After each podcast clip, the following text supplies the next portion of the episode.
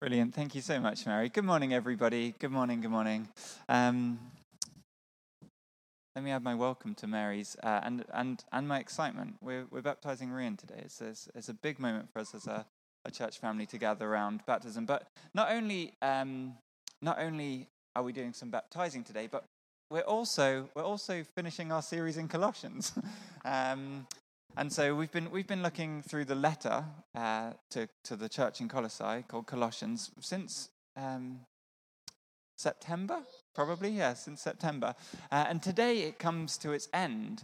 Uh, and it comes to its end. Uh, so today is a baptism. Today is the end of our series uh, in Colossians. And today is also, if you follow the church calendar, today is the festival of Christ the King, um, which comes around each year. It's the, um, it's the ecclesial, the church's New Year's Eve. Next year is the first week of the church's New Year as we begin Advent. Advent is upon us. But today we come to the end of um, the end of our year and the end of Colossians. And I want to tell you very briefly before we get into the baptism stuff why it's such a wonderful collision of things. In Colossians, if you've been following along with Colossians, one of the big themes that we've come to over and over again is this idea of there being two kingdoms, two kingdoms that exist simultaneously in our world, one of which brings about um, war, one of which enslaves people, one of which closes people down, and then the other one is a kingdom that loves and forgives and sets people free. And so, all the way through our Colossians series, we've been listening to the Apostle Paul 2,000 years ago saying, Choose the kingdom that sets people free. Choose the kingdom that helps people to love. Choose the good kingdom. The word that the Bible gives to it is the kingdom of God choose the kingdom of God. And so that's been the message of, uh, of the, the Colossian series. And then today, as it comes to its end and collides with Christ the King, Christ the King is the moment where every year the church gathers and says, We know which kingdom we want to be part of. We've got our king. Our king is the Christ. Our king is the one who gave his life that we might be set free. We know the kingdom we want. We choose the kingdom of love and forgiveness and mercy and grace. And so the two things kind of colliding with one another seems absolutely perfect for me. And also, what a wonderful day to get baptized because baptism is about a personal decision at that moment to say, I know which kingdom I am part of. And Rian is with us as a grown up and he gets to make that decision for himself um, with a bit of help from his friends. uh, but also, if, you've, if you have been baptized as a child, or you are indeed still a child and you've been baptized, then when you get baptized, then what is happening is your family is saying, We know which kingdom you're part of. We know where you belong. We know that you are good. And so, this is how all things are going to converge today. We are together going to celebrate the fact that we have a kingdom and a good king. Rian is going to say, I know which kingdom I want to be part of. We're going to say, we know which kingdom we're going to be part of. And we're going to read the end of Colossians and we're going to figure out how to do that. Is that okay? Good, good explanation. The first question that I have, specifically aimed at people who are young or little or just hungry is who wants some popcorn? Those who have little ones want popcorn. Just uh, if you are if you are one of our children amongst us, do gather in, gather in, come and gather around. There's going to be stuff to see and do, and, and we have some popcorn here. Mary, can you help me? I can. Um, so do take a seat. There's these nice things to sit on. Otherwise, you can find and and you know including adults, if you want to come sit down. Uh, and, and if you are a parent or guardian of someone who has gathered at the front and you don't want them to have popcorn, now is the time to stop that happening because it's otherwise about to happen. Um, so there we are. These, there's some popcorns here that everybody can get involved with and have some of that. And the first question that I have for those who are having some popcorn is give it a try and tell me is it tasty? Is it tasty? No, no. Well, that's, that's, that's okay. That's allowed to be an answer. There's nothing's rigged here. Uh, the grown-ups, if you want popcorn, there's some, there's some popcorn also maybe left over here. Is it tasty? Do we like the popcorn? No, no, yes. Oh, one yes. Uh, hands up if you think yes, it's tasty popcorn. A, a little handful. Well, I sus- oh yeah, you do. Okay, great, wonderful. So we have some tasty popcorn here. The second question that I have for you is, what can you taste in the popcorn? What are the flavors that you can taste? Anyone taste anything? Popcorn, yes. Very, very astute, yes. Um, the base flavor is popcorn, that's right. Can anyone else taste another flavor? What kind of flavors can we taste? Oh, a bit of floor popcorn. There might be some extra protein on there. Do any grown ups have some popcorn? Can anyone tell me what it tastes like? What are the flavors? how did you define that? How did, how did you manage to figure that out? It tastes of two things. This is salty and sweet popcorn. It's salty and sweet. So there's the taste of sugar. That's why you're feeling a little bit happier right now, children. Um, and also, the other flavor that you can taste is salt. And I wanted to think today about salt because, because at the end of this letter that we've been reading together, there's a man called Paul, and he was thinking about salt. So I'm going to tell you what he says. Is everybody ready to find out what Paul says about salt? He says, he says, We have encountered God. We have encountered Christ. And Christ has been changing our lives. Our lives have been changed. And then he says, May we find good ways to share this with other people. May we find good ways to share this encounter that we have had with other people.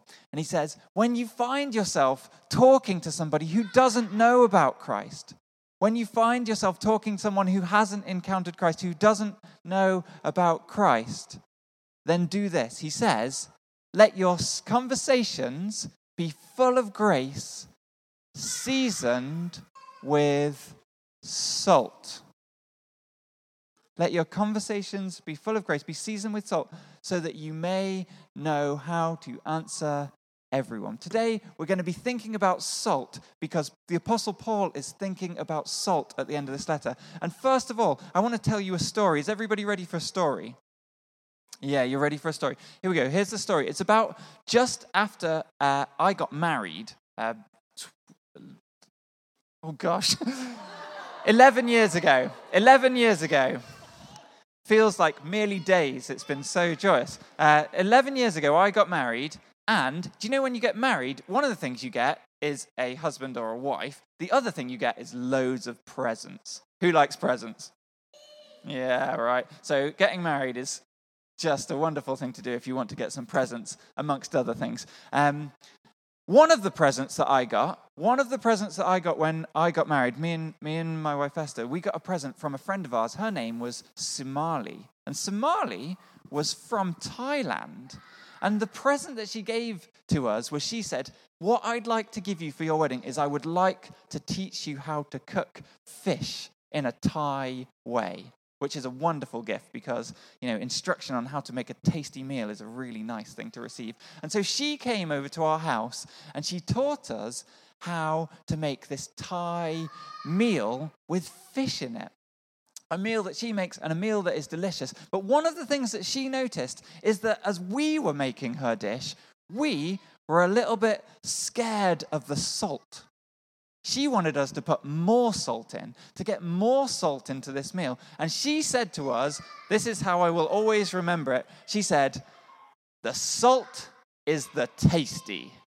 The salt is the tasty. She had located the fact that if this meal was going to be really tasty, it is the salt that makes it so. Oh yeah, you are you are going to eat a handful of salt. You won't enjoy that. You won't in, you won't enjoy that. She said the salt is the tasty, and I think that this is true. Can anyone think of some tasty foods that have got salt on them? The taste of salt. Oh yeah, go on then. Um, um popcorn. Popcorn. Yeah, that's a good one. Yeah. Chips. Chips. And has anyone had chips without salt and thought, oh my goodness, these aren't that great, are they? Uh, Leon? Um, sweeties. Sweeties. Well, that's an interesting one because most sweeties don't have salt, do they? But some do. Has anyone had salted caramel or salted chocolate? It's very tasty, isn't it? There are lots of. Let's do one more. Salt and vinegar crisps. Salt and vinegar crisps, that's right. So there are things that are really tasty which have got salt. So maybe it is true. My friend Somali said the salt is the tasty. So maybe it's true that the salt is the tasty. But I also wonder if maybe salt isn't the tasty because have you ever had salt all by itself? You have. How did it taste? Prickly and weird. Prickly and weird. N- not a ringing. Uh, have you eaten salt all by itself? What did it taste like? Uh, it tastes like lemon. Tastes like lemon. Wow, the deep perceptions of some of our young ones. Salt is not all that. Has any grown ups had a spoonful of salt before? Angela, want to tell us about your experience? Grainy and it makes you want to drink afterwards. Grainy and it makes you want to drink. Now, here's my question because I've got a bowl and I've got three spoons, which means three people can have a go. Anyone want to eat a whole teaspoon of salt this morning? No, you don't want to. You're wrong. You're wrong. You, kids, you don't want to. This is not sugar. And if you've ever done that, or uh, someone's done that to you where they've swapped the salt and the sugar and you put it in your drink, my goodness, it's not a good experience, is it? Sorry, I'm giving you ideas here. Salt, salt is not the tasty by itself. Salt is not the tasty by itself. It is tasty when it goes with something else. And do you know what it does when it goes with something else? It finds the goodness in that thing and it calls it out. It makes it more tasty. It says, hey, there's something good in you. Let me bring this flavor to the fore. Salt calls out the good in other foods. And that, I think, is what Paul is telling us at the end of this letter. He's saying, Go, and when you encounter people who haven't encountered this Christ before, call out the good in them. Call out the good in them. It's interesting because uh, if we have the verse up, it, it can feel a little bit like Paul saying, Go and just prove everyone wrong. Show everyone that you know the best. Can you see at the end of this verse, it says, You should go and uh, season all your conversations with salt so that you know how to answer everyone. Let me ask you all a question again. Are you ready? Have you ever had a discussion discussion or an argument with uh, a parent, maybe a, another, a sibling, someone in your school, where they say, Well, I know this, and you say, Well, I know this because my teacher told me, or I read this in a book. Have you had that kind of conversations? Yeah. You know that feeling where you're like, I was right in the end. It happens. It happens actually quite a lot in our house. Uh, it's mainly me, but the kids get involved sometimes. This it, this verse reads a little bit like Paul is saying, Fill your conversations with the seasoning of salt so you can always know the answer. So that you can know it all, so you can say, ah, na, na, na, na, na, I knew the answer. That's what it sounds like he's saying. But I don't think he is saying that. I don't think he is saying that because salt, as we've discussed, as a seasoning, isn't something that you cover things in. It's not something that dominates. It's not something that overwhelms. It's it's something that calls out the good. I think, I think what Paul is telling us to do is call out the good in the people we encounter. I think when he says that there is an answer, so we'll always have an answer, the answer is always, I see there is goodness in you. I think that the answer that the Apostle Paul is giving us is I see that there is goodness in you. I think that the answer that the Apostle Paul is giving us is I see that there is goodness in you. He's not sending the church out to the world to go and argue with other people, to go and prove them wrong, to go and say, aha, we got it right and you got it wrong. He's sending them out in the world to call out the goodness, to be full of grace and say, Hey, there is goodness in you. I recognize it and I know why it is there. If you remember back earlier into the season, we know the reason why it's there. It's there because God put it in you, because you, whoever you are this morning, are a precious child of God. There is goodness in. And that's what we're called to do in the world. We're called to go out and call out the goodness in other people, in other things. And today, that's what we're doing with Rian. We are saying, Rian, there is goodness in you. And Rian is saying, Yeah, I know it. I know it. I choose that kingdom. I choose that goodness. I accept I am part of that family. That's what we're doing today. And one of the ways that we're going to do that is we're going to use this. Does anybody know what this is? Oh, uh, usual suspects, go on and tell me. Um, it is. It, it's oil. Yeah, really good. It's oil. It's oil. Does anyone, um, would anyone like to smell this oil? Let's, uh, let's pass it around. There you go. Little, little, have a smell. Mary, can you, can you help everybody to have a little smell around here? This is our anointing oil. And for thousands of years, anointing oil has been made of olives. It's olive oil. So we have this olive oil. And one of the ways that we call out the good when it comes to a baptism is by marking with the sign of the cross. And later on, you're going to see that we're going to do that. We're going to mark Rian with the sign of the cross on his forehead. And as we do that, we're going to be saying that this goodness, this kingdom, it claims you. It claims you. The other thing we're going to be saying is this kingdom is deep within you. This is part of who you are. We anoint people to say there is an inherent deep goodness. You belong to this goodness. And that's what we're going to do. We're going to do that for Rian later on as we get there. But it's not just Rian who's good. Sorry to burst your bubble there. Each one of you gets to be part of this, which is why most weeks when we gather as a church, when we say our confession together, it starts with the words Right, you are good. That's why we start this every single week. Every single week, we have the opportunity to come back to that goodness. Every single week, every one of us goes through a little mini baptism. We get mini baptized in the midst of our confession as we say, I am good and I choose that goodness. I choose that kingdom. Christ the King, I choose that way. And so later on in our service, Later on, what we're going to do today is a little bit different to a normal baptism because we're going to bring Rian, we're going to soak him with this water. It's going to be very exciting. We're going to sign him with the cross on his head. And then every single one of you is going to have the opportunity to, if you would like, to also be anointed.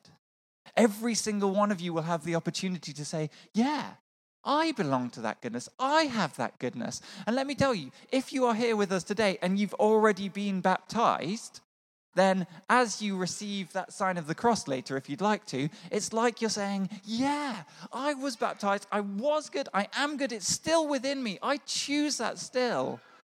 If you've already been baptized. If you haven't been baptized, then you are still very welcome to come and receive the sign because you too are a beautiful creation of a loving God. You too are a child of a heavenly father, and you too have an inherent goodness to you. And so later on, when we come to it, if you are not baptized, you are very welcome to come and receive a sign of a cross. You are very welcome to say, Yes, there is a goodness to me, and I choose the goodness in the world.